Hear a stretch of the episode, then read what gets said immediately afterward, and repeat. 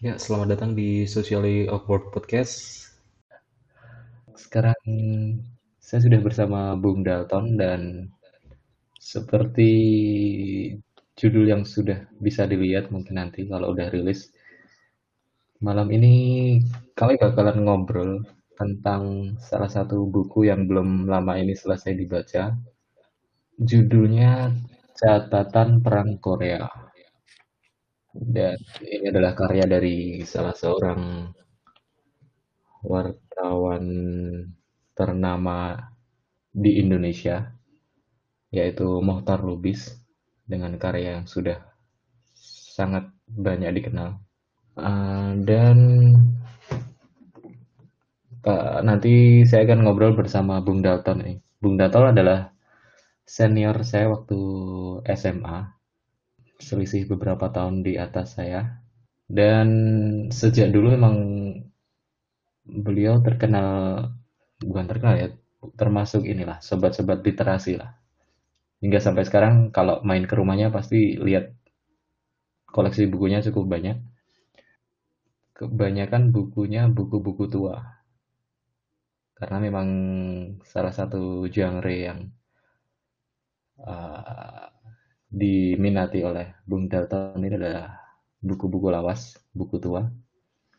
Dan dia juga punya channel YouTube namanya Buku Tua juga. Oke, sekarang Bung Dalton bisa di-unmute dulu. Bagaimana kabarnya Bung Dalton? Alhamdulillah baik. Annyeonghaseyo. Kamsahamnida. Sama-sama. Jawab pikiran dong. Uh, ya, Mungkin mengulang mengulang pertanyaan yang tadi sudah sempat ditanyakan tapi tidak terekam. Kenapa seorang Mas Dalton menyukai buku tua yang identik dengan sejarah, padahal perkembangan perkembangan industri atau perkembangan manusia udah sangat pesat, udah industri 4.0 lah, bukit-bukit Al Ghazali lah, atau lain-lain lah. Kenapa masih perlu belajar sejarah dan relevansinya apa dengan zaman sekarang? Oke, jadi banyak orang juga yang akhirnya memilih untuk buku-buku mengoleksi buku-buku tua ya karena dari buku-buku tua itu kita bisa melihat konteks bagaimana buku suatu buku itu terbit dan lingkungan yang melatar belakangi buku-buku itu terbit. Seperti salah satu buku yang pernah saya baca itu adalah buku karya Bandung Mawardi. Beliau juga salah satu kolektor buku-buku lawas, apa pun buku-buku lawas itu.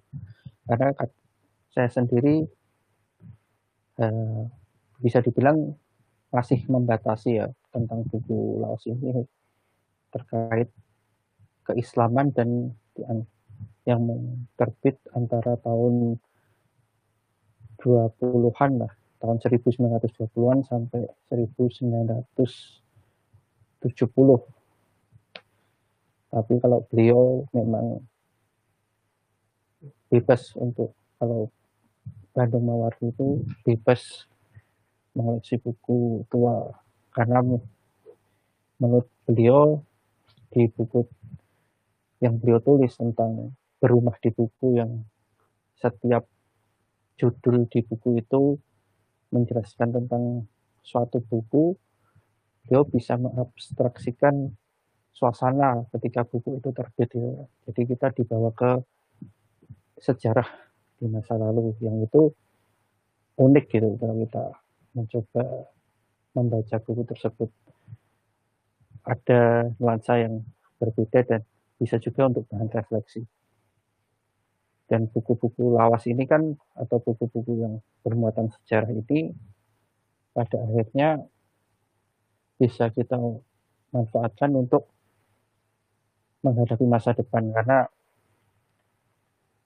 banyak sekali peristiwa yang akhirnya kita sadari maupun tidak akan terus berulang gitu ya dan ketika kita membaca buku sejarah kita lebih siap untuk menghadapinya dan itu sangat relevan mungkin seperti itu ya Oh, Oke, berarti emang eh, kata-katanya Bung Karno dulu jas merah itu bukan gimmick belaka ya. Emang kan dianjurkan. itu ada muatan filosofisnya juga dan Oh, ya kita dan ada salah satu perkataan atau quote dari Syekh Zakaria Bazumi kalau nggak salah ya.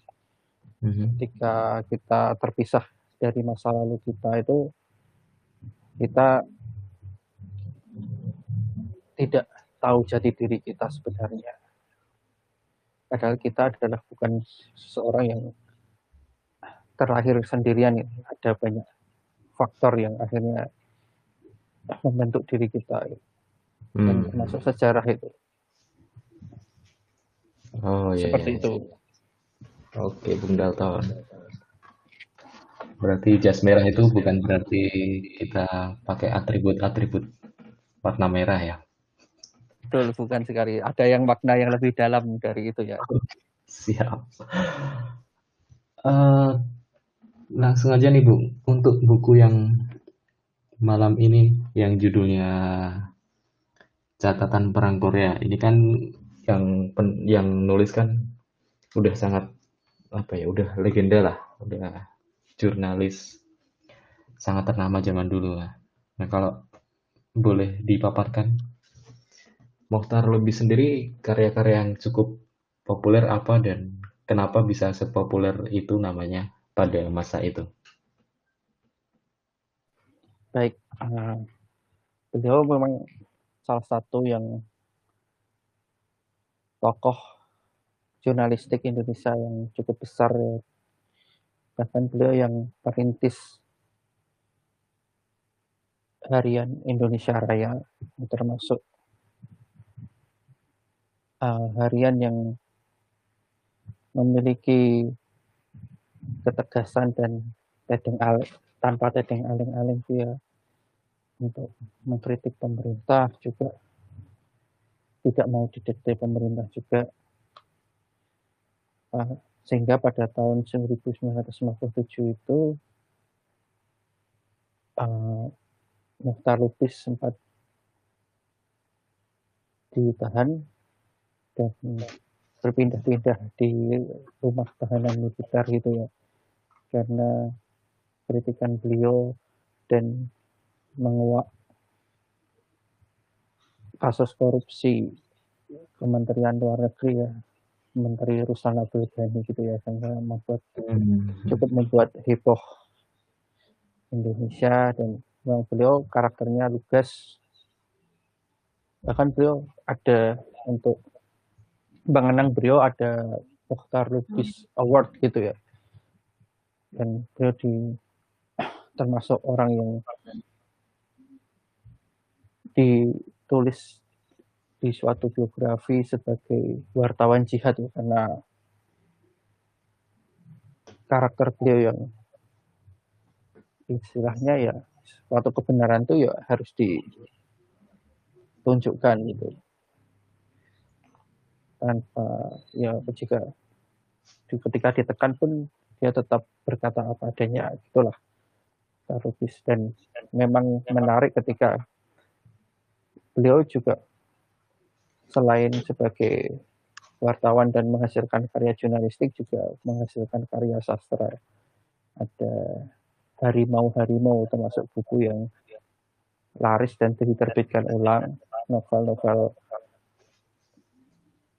suatu senja di Jakarta. Ya, dan itu diterbitkan yayasan yang beliau rintis juga yayasan Obor beliau juga ternyata yang merintis kantor berita antara juga majalah budaya ya Horizon yang cukup terkenal. Yang Oh, termasuk foundernya sastra. Antara ya? ya betul. Termasuk foundernya antara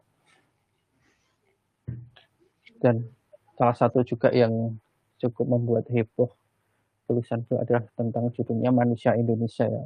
Berapa karakteristik manusia Indonesia yang sebagian besarnya itu ya cenderung terdengar negatif gitu ya. dan akhirnya mendapat respon banyak kalangan. Namun beliau cukup adil fair ketika ada kritik tentang tulisannya tersebut. Beliau juga apa melampirkan tulisan yang membantah itu di terbitan selanjutnya. Lalu tetap ditanggapi juga sama beliau. Dan beruntung juga beliau termasuk orang yang disiplin dalam menuliskan catatan harian ya. Per kronologi harian gitu ya. Akhirnya beliau walaupun hanya ringkas-ringkas tapi itu sangat bermakna menurut saya sebagai catatan sejarah untuk menggambarkan itu. Ada juga jurnalis lain seperti Rosihan Anwar juga Pak Ayub Rosidi tadi yang rutin juga menuliskan catatan harian lalu dibukukan. Dan juga membuat karya-karya sastra juga. Eh Pak Rosian Anwar. Ada karya sastra yang jelas beliau menulis sejarah juga. Dan itu baik untuk dibaca untuk melihat fragmen-fragmen sejarah di masa lalu. Itu tentang sedikit tentang Mukhtar Lubis ya dan beliau juga, beliau juga. termasuk ya karena kedisiplinannya tadi juga. Tulisan-tulisannya itu detail gitu ketika beliau bertemu dengan orang lain beliau tulis nama dan yang lain-lain. Seperti itu mungkin sebagai pengantar. Berarti emang emang terbiasa nulis jurnal harian gitu ya. Soalnya di bukunya kan terlihat sekali nih tipe-tipe storytellingnya. Betul, betul. Kemudian ya, ya. ini untuk liputan ini kan uh, Mohtar Lubis ini sebagai jurnalis resmi ya, yang diundang dari PBB. Ya betul. Berarti waktu itu emang cuma dia sendirian atau ya? Kalau dari buku yang ditulis beliau ini sepertinya dari Indonesia yang beliau sendirian. Walaupun mungkin di awal-awal itu kan diceritakan dari ter, apa, perjalanan ke Korea itu kan memang tidak bersendirian tapi sebagai wartawan beliau sendiri untuk meliput perang Korea gitu ya. Dan salah satu yang membedakan Lubis dengan yang jurnalis-jurnalis perang. Waktu itu ya beliau menjelaskan bahwa jurnalis-jurnalis perang dari negara-negara lain itu fokusnya kepada tentara-tentara atau apa uh, relawan militer dari negara-negara tersebut ya yang kiprahnya yang diangkat itu. Tapi Mukhtar Lubis mengangkat sesuatu yang lain gitu ya yaitu tentang rakyat Korea itu sendiri yang malah jarang ada yang menyuarakan perasaan-perasaan mereka dalam korban sebagai korban perang itu seperti apa sih itu apakah memang perang itu adalah sesuatu yang mereka inginkan dari awal gitu. sebagai hmm. juga dan beliau tuh unik gitu ketika melihat apa menuliskan sebuah pengantar di setiap bukunya juga ya bahwa beliau itu selalu mempunyai harapan. Tapi saya yang baru saya baca juga pengantar di dua buku ya, yaitu catatan perang Korea yang intinya tuh kenapa buku ini harus ada dan ditulis yaitu agar menjadi pelajaran bagi kita ialah saya kutip pelajaran bagi kita ialah sekali kita membiarkan persatuan nasional kita diolah-olah oleh ideologi dan pengaruh dari luar negeri, maka terbuka pintu yang menuju pada bencana besar bagi bangsa dan negara kita.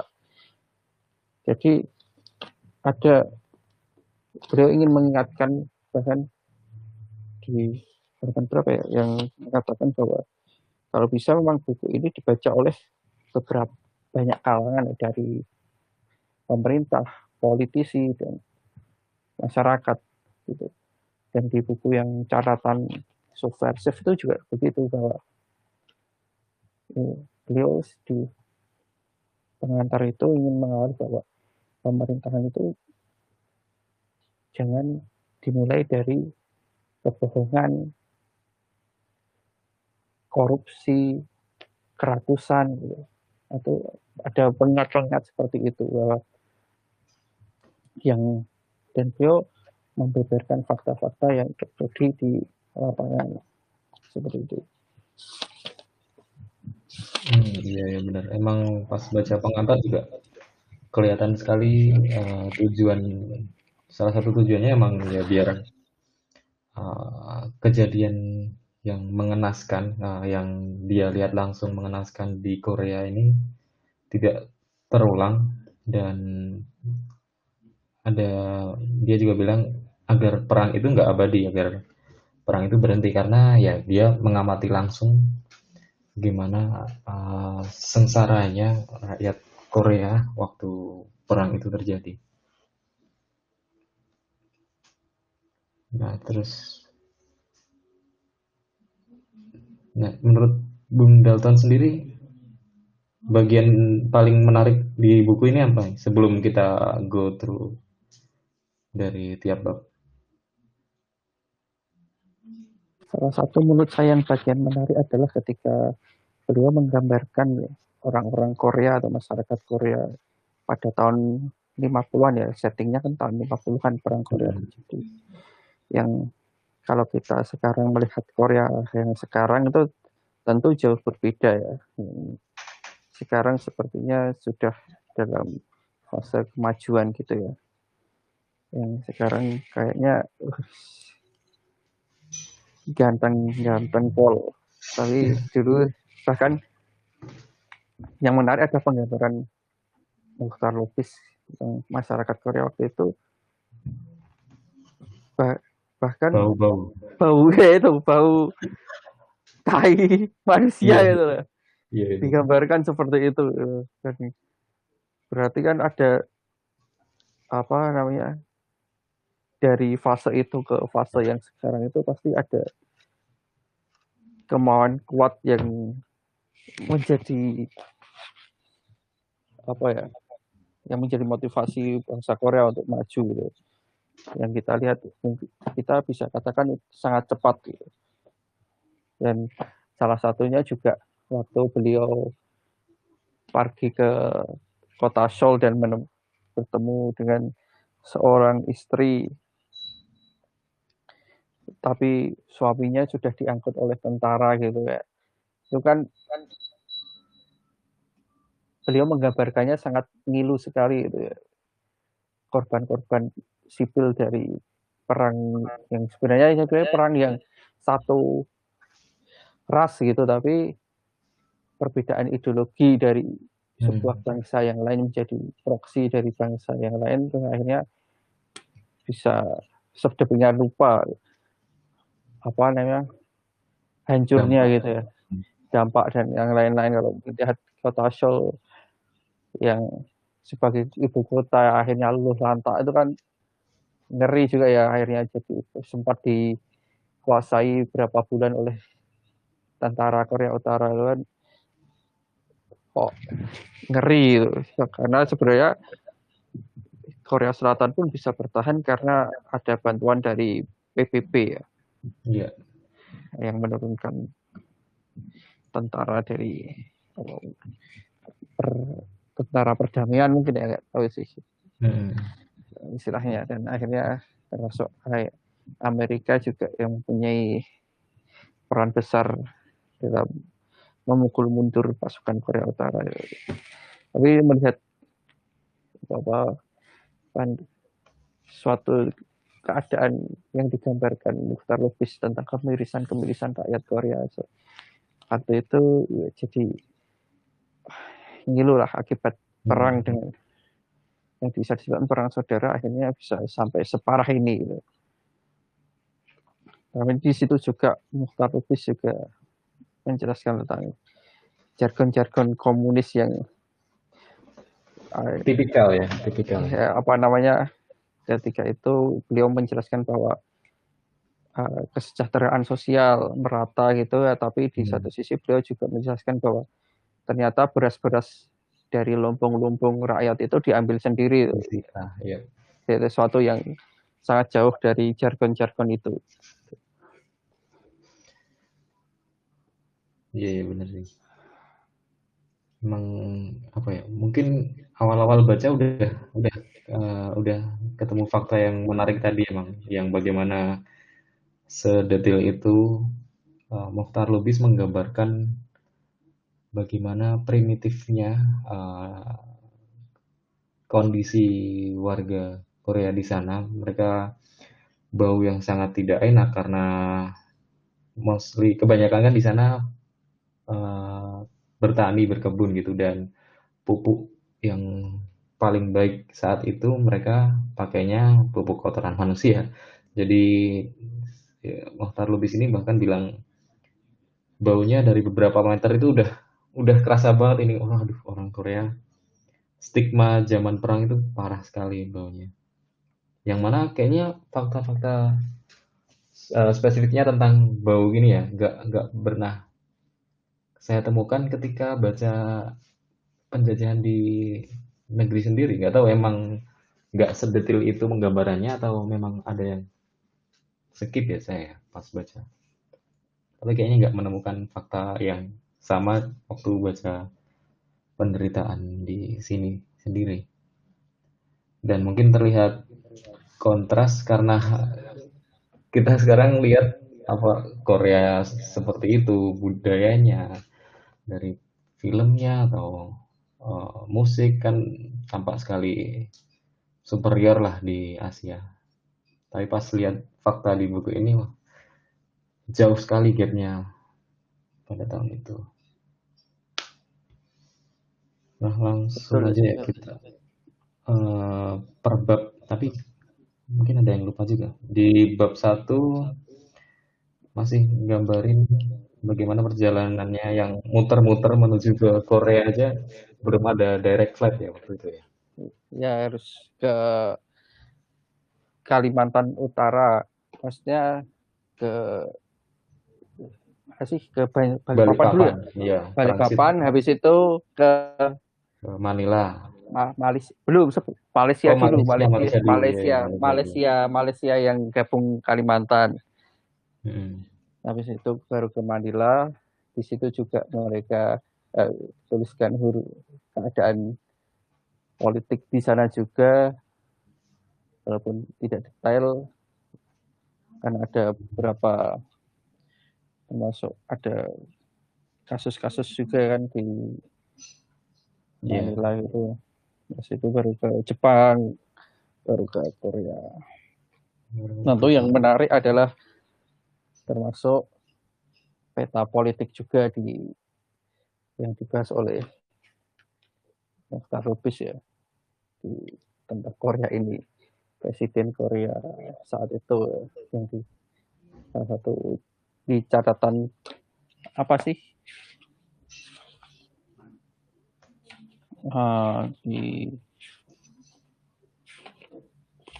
setelah pendahuluan tuh pendahuluan Oh, yang ini. Pengenalan tokoh apa ya? Glosari ya, Pak ya? Eh, Oh, glosari, glosari nama-nama apa kan? kan? Tokoh-tokoh kan Presiden iya, Korea iya. Selatan, Sing Mantri. Iya. uh, boneka, termasuk Presiden boneka Amerika gitu ya. Karena sebenarnya di tulisan Mukhtar Lubis juga karena beli uh, Presiden Korea saat itu juga uh, si Sing ini sebenarnya bukan orang yang populer gitu di masyarakat Korea. Tapi memang terkenal tegas ya. Semi diktator gitulah. Terlihat dari ketika muncul perang Korea ini beliau masih sempat-sempatnya menyingkirkan lawan-lawan politiknya gitu. seperti itu akhirnya hmm. pun beliau uh, kabur ke Hawaii itu ya. Iya. Yeah. Hmm. itulah. Keadaan politik yang cukup yeah. ruwet juga ya. Malah sempat kadang lawan politiknya juga ketika tidak. Ya itulah sama-sama menjual apa ya politik menggunakan politik identitas itu ya, ketika yang tidak menurut dengan pemerintah kadang dianggap pro komunis gitu ya sehingga Hmm. juga ditangkap-tangkap gitu Iya, lab- langsung labeling itu. itu itu Sama kayaknya emang paling paling gampang kayak gitu ya Hmm. Nah, balik ke isinya lagi nih habis pokoknya di awal-awal tuh ini ya, isinya perjalanan perjalanan dari Jakarta terus kemudian next sampai di Busan. Busan itu mungkin Busan kali ya kalau sekarang. Ya tadi juga ketemu siapa termasuk di kayaknya di Balikpapan tuh beliau ketemu sama Hugeng salah satu legend polisi Indonesia kan. Oh Waktu ya itu masih iya, iya, masih legend. muda dan mau apa namanya pendidikan di Amerika. Beda jalur. Maksudnya si Mukhtar Lubis ke Korea Hugeng ke Amerika. Tapi ketemu di Balikpapan itu. Ada yang dijamu dengan ini juga kan hiburan-hiburan malam juga kan? Iya. Iya, sampai sedetil itu loh ditulisin di buku itu. Padahal isinya kan catatan perang Korea, tapi dia menulis emang basicnya kayak jurnal harian gitu ya. Mm-mm. Dan kayak yang di bab 2 terus gimana dia nggambarin eh, panorama detail-detail pemandangan itu kan kelihatan buat an- eh, selain mungkin pertama kali ya ke Korea, tapi juga observasinya nulisnya memang sedetail itu sampai kalau baca tuh bisa eh, theater of mind-nya kali ya bisa membayangkan oh di sana pegunungannya lembah-lembah seperti ini terus pesawat udaranya yang nggak langsung masuknya tapi muter-muter dulu lewat di antara pohon cemara itu digambarkan sedetail itu memang dan itu nggak cuma satu paragraf tapi di beberapa bab observasinya sangat detail.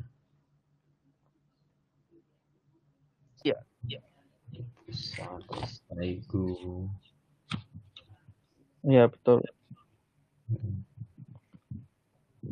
kan di ketika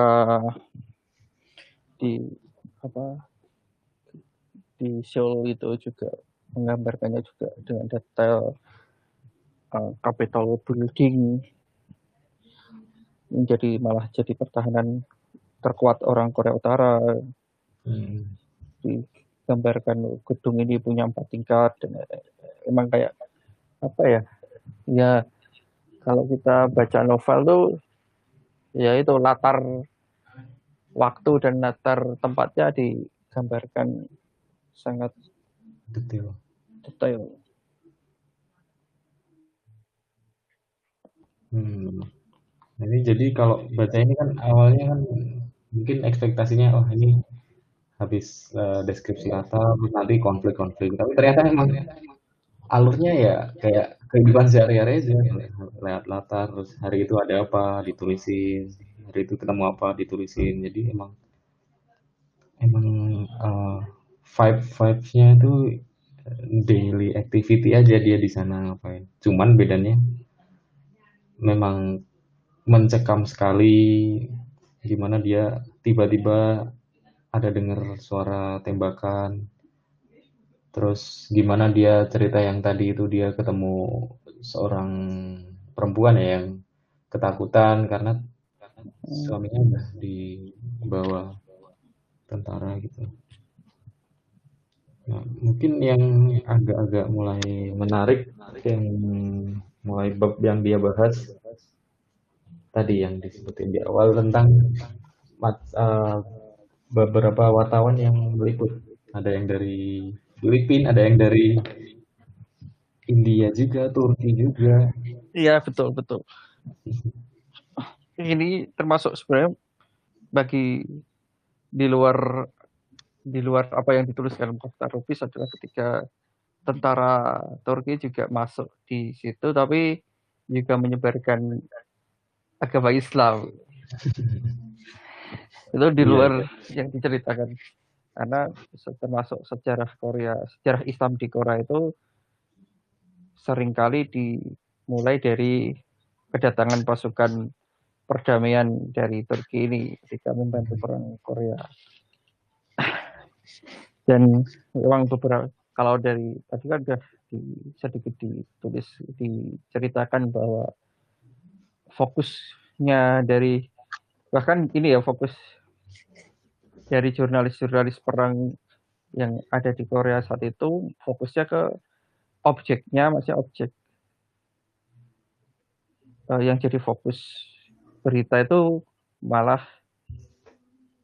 tentara-tentara yang dikirim ke dari negara asalnya gitu bahkan Hmm. spesifik dari negara bagian Amerika ini hanya Hmm. mau memberitakan kepatriotan dari negara bagian Amerika yang ini gitu bukan negara bagian pada masih satu Amerika tapi nggak diberitakan gitu.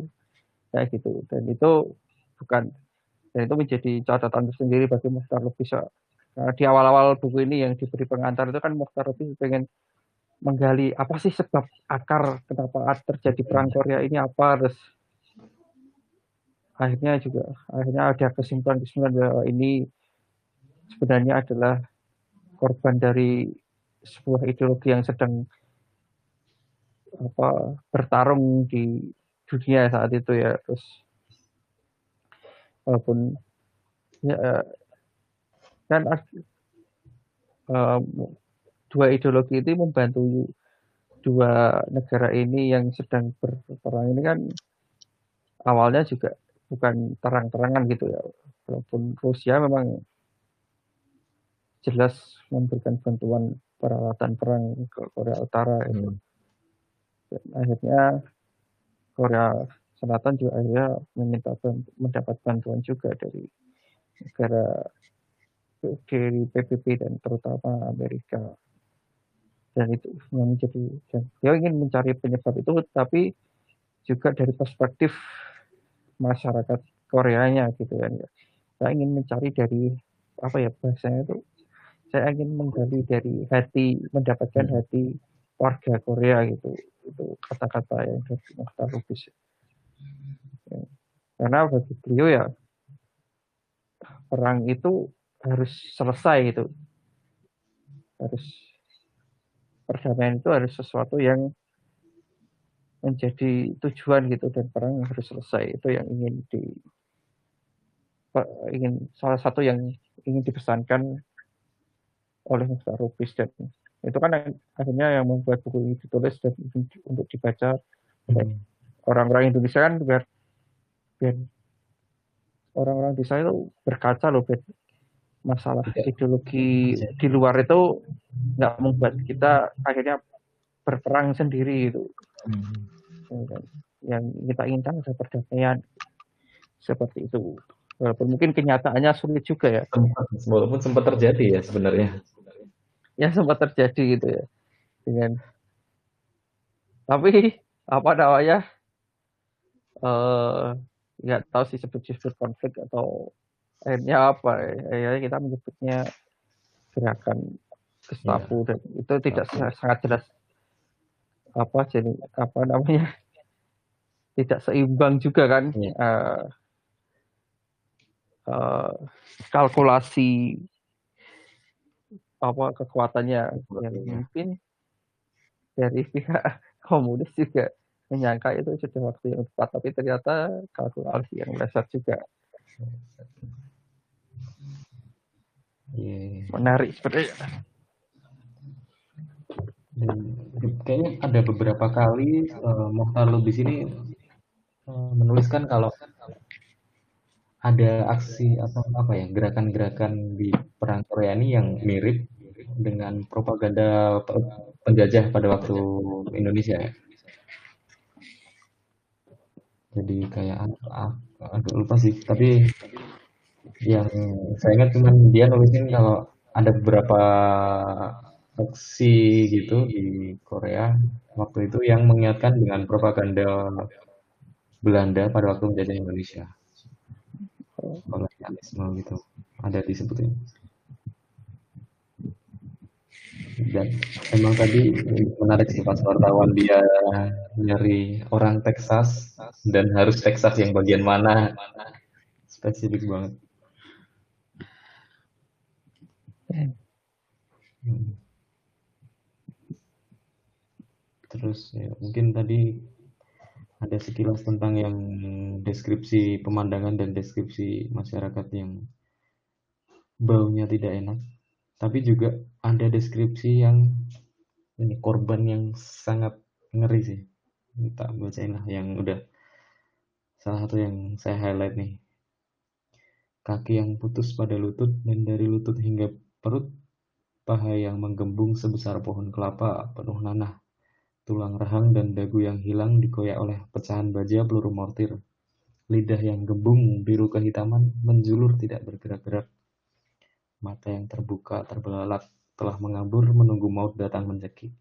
Dan di sebelahnya, seorang perempuan yang kena terkam peluru senapan mesin di perutnya.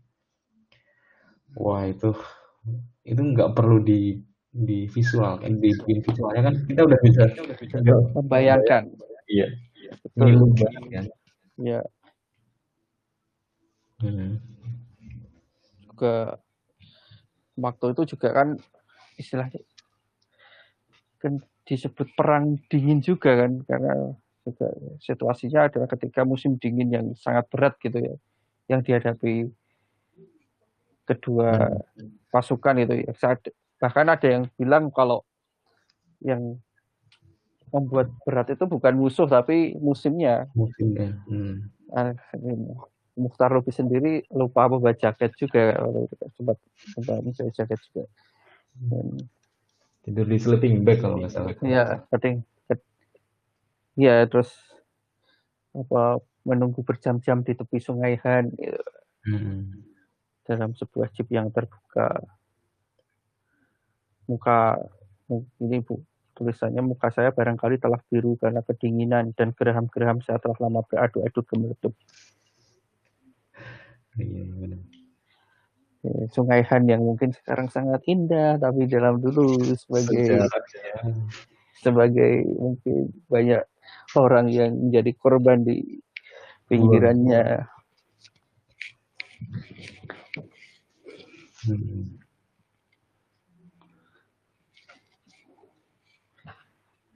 Nah, baru di akhir-akhir nih baru dia mulai membuka tentang ya mungkin emang baru ketemu juga.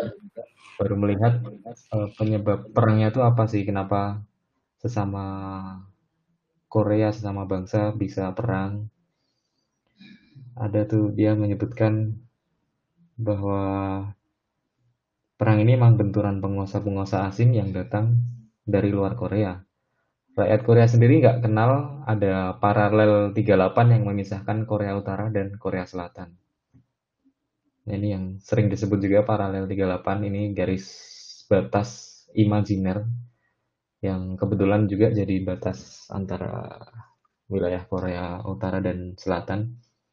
Dulu tuh nggak rakyatnya tuh nggak tahu kalau ada batas dibatasin Korea Selatan, Korea Utara tanya Korea ya udah Korea. Tapi ternyata ada dampaknya dari perang ini yang kebanyakan dari penguasa-penguasa asing yang tadi membenturkan ideologi-ideologinya. Terbentuklah paralel ke-38 yang akhirnya memisahkan Korea Utara dan Selatan.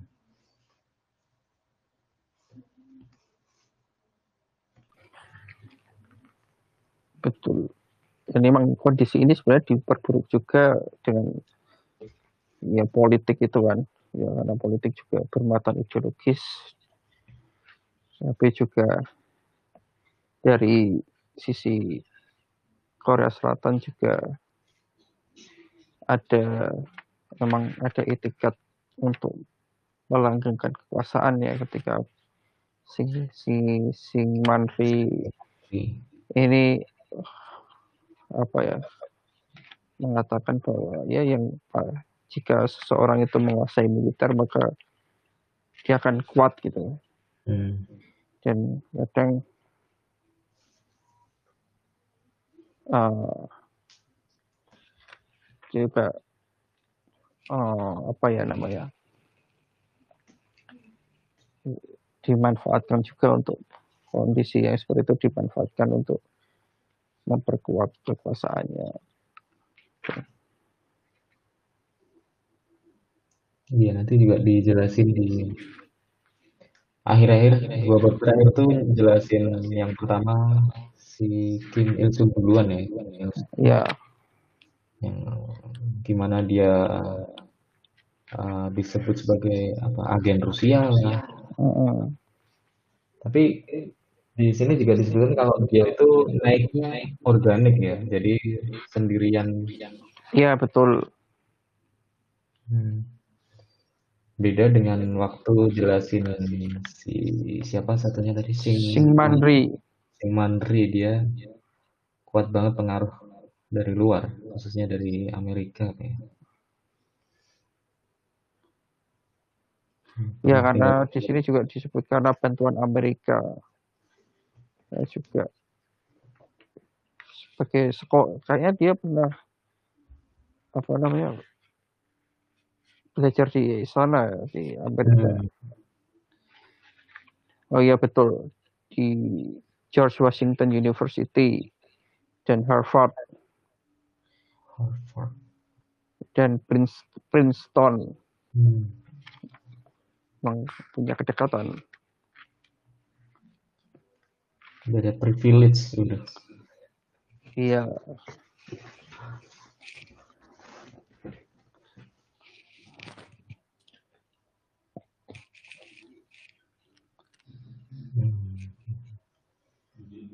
Benar sih mungkin ini sejarah. Sebenarnya sejarah perang Korea udah banyak lah yang tahu kenapa uh, kalau Korea dulu awalnya satu terus kepecah jadi dua tiba-tiba yang satunya pengaruh komunisme, yang satunya pengaruh dari Amerika. Tapi kalau sedetil ini, hmm, mungkin nggak banyak lah yang tahu bagaimana. Karena ya tadi jurnalis kebanyakan cuma nulisin, oh ini armada dari Amerika tadi nurunin pesawat terus senjatanya seperti ini terus yang satu bagaimana dia gerilya yang dari Korea Utaranya merekrut anak-anak muda dijanjikan ideologi ideologi ideologi komunis yang tipikal lah. Oh iya benar benar benar benar benar benar. Ada itu disebutkan tuh menarik. Iya iya. Uh, Kalau baca Animal Farm yang George Orwell. Mantap. Nah itu apa ya tipikal komunis merekrut itu sangat terlihat polanya.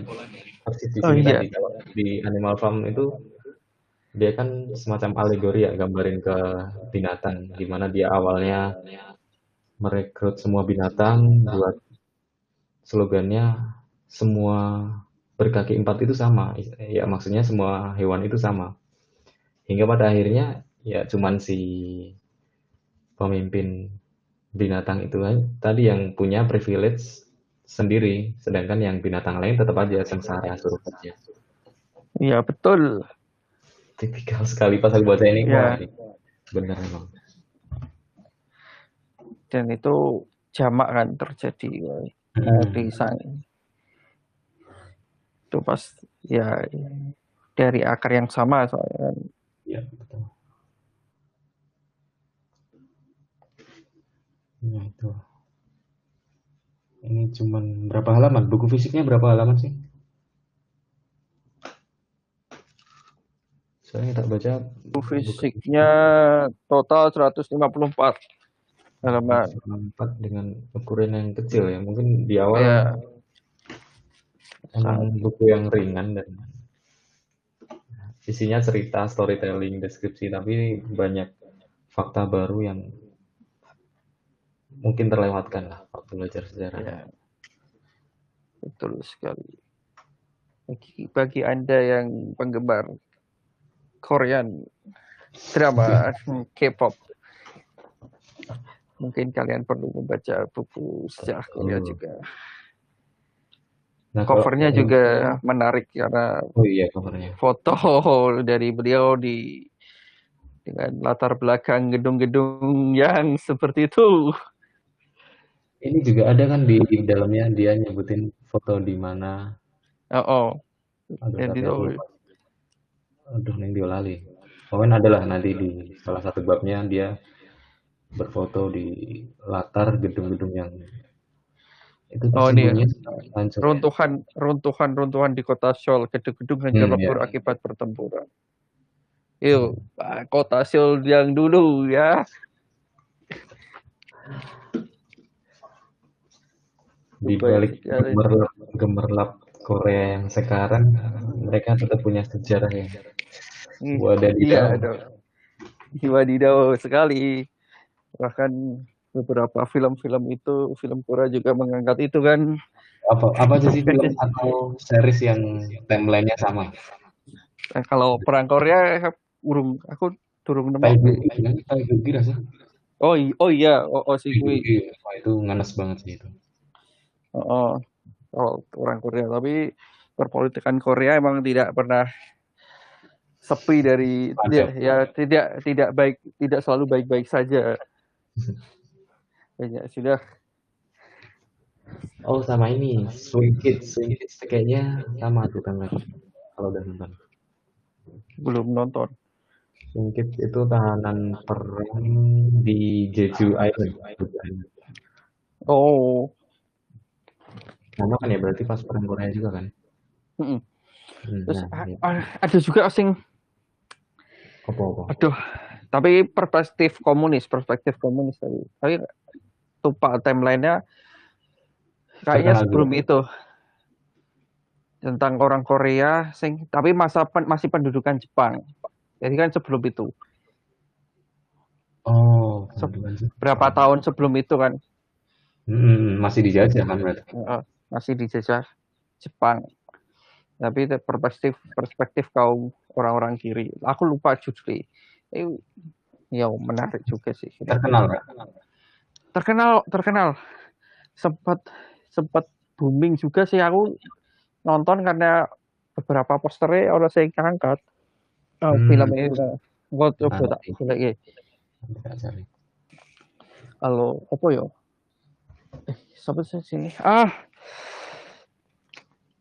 Mr. Sunshine kayak tapi anu sih wis karo masih eh, pendudukan Jepang series series Oh, drama drama drama Mr. Sunshine Tapi produksi Korea kan? oh, oh Korea Korea Oh, pemain-pemainnya cukup terkenal loh pemain-pemain papan atas wih Sopo? Aku ora kenal. Kim Tae-ri, Lee Byung Lee, Lee Kim Hun. ki Li Kim Tae-ri sing main kuwi apa? The Day We apa? Wed apa? Ka, apa? 1988 Oh, eh When the Day 1987 Come. When They oh oh Itu politik 1987 juga itu. ayo ya sing main kuwi. Eh yo kuwi papan atas kok Mr. Sunshine termasuk apa tapi sebelum sebelum perang Korea sebelum perang Korea Hmm. saya kalau se- saya Jepang lah saya melawan Jepang Berarti Oleh- itu siapa yang keluar tokohnya? Kim Il Sung atau siapa? ah siapa ya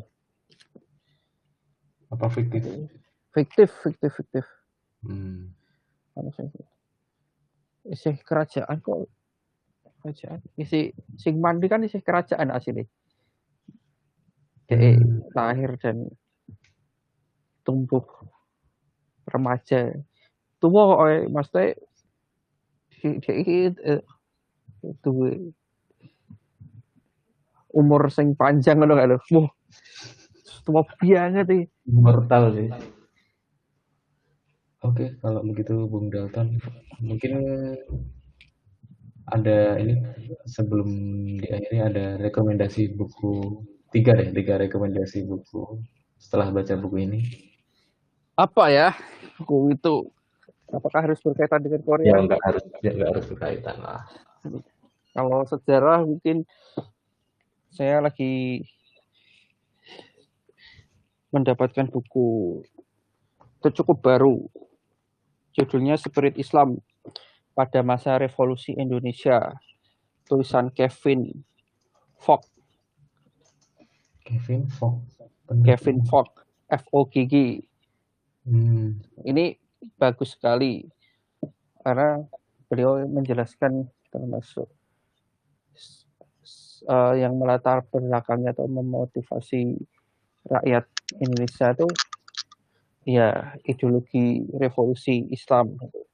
Tapi beliau juga akhirnya membagi bahwa keberhasilan di lapangan peperangan itu tidak apa tidak linear dengan keberhasilan di lapangan politik untuk apa namanya oh iya uh, itu maksudnya tentang ideologi yang dibawa ke Islam Islamnya itu aspirasi Islamnya tidak berhasil, tidak terlalu berhasil lah nanti di beliau membagi tentang di akar rumput dan juga elit dibagi tapi Islam menja masih menjadi beliau masih beliau menggambarkan bahwa Islam itu menjadi spirit revolusi tahun beliau membatasi tahunnya 45 sampai 49. Oh, berarti pasca kemerdekaan persis ya? Oh, oh. Dan ada fatwa jihad juga kedatangan sekutu Belanda, Dumpleng. Tuh, mungkin itu satu, dua, soalnya ini buku baru termasuk baru. Salah selain selain apa studi literatur beliau juga wawancara tokoh-tokoh. Jadi secara sumber insya Allah valid masuk otoritatif. Oke terus yang lain? Rekomendasinya? Yang lain mau apa ya? Saya yang baru-baru aja. Di sejarah kereta api Yogyakarta 1917 sampai 1942. Ditulis oleh Nanang Setiawan. Masih kereta ini dong, apa? Yang kereta zaman lama. Kereta Wapo. Kereta kereta batu bara itu. Ini ini menjelaskan tentang jalur kereta api yang dulu pernah ada tapi sekarang sudah tidak hmm. beroperasi. Itu jalur kereta api Yogyakarta Pundong. Jadi perkembangan ya? Iyalah perkembangan jalur kereta api Yogyakarta, Pasar Gede, Kota Gede, ke Pundong. Pengaruh adanya jalur kereta api Yogyakarta, Pasar Gede, Pundong. Kehidupan sosial, mobilitas penduduk. Nah, terus nanti ini lampirannya ada banyak ada rel jalur rel kereta api dan jadwal kereta api jadwal keberangkatan kereta api Yogyakarta Pundong. Mantap sekali di Pundong Pride. Iyalah. Mungkin satu lagi bukunya ya karena suasana sedang menghanggang bisa membaca buku Palestina yang terlupakan buku dari karya dari Ustadz Khalid Besalamah. Itu oh, kayaknya baru, baru termasuk baru full color jadi cocok untuk dibacakan ke anak-anak. Sepertinya cukup sekian dulu ya uh, diskusi ngobrol tentang tadi buku catatan perang Korea dan pelajaran yang bisa diambil walaupun sejarah dengan gap tahun yang cukup lama tapi tetap relevan yaitu agar tidak terulang lagi kesalahan-kesalahan yang sama. Ya mungkin polanya juga udah banyak yang kebaca juga biar bisa belajar dari masa lalu. Oke, terima kasih Bung Dalton. Sama Yandi. Next ngobrol ke cukai sarang ya Waduh. Hari ini. Oke oke, terima kasih. Sampai ketemu lagi di episode berikutnya. Jos Saya di stop saya.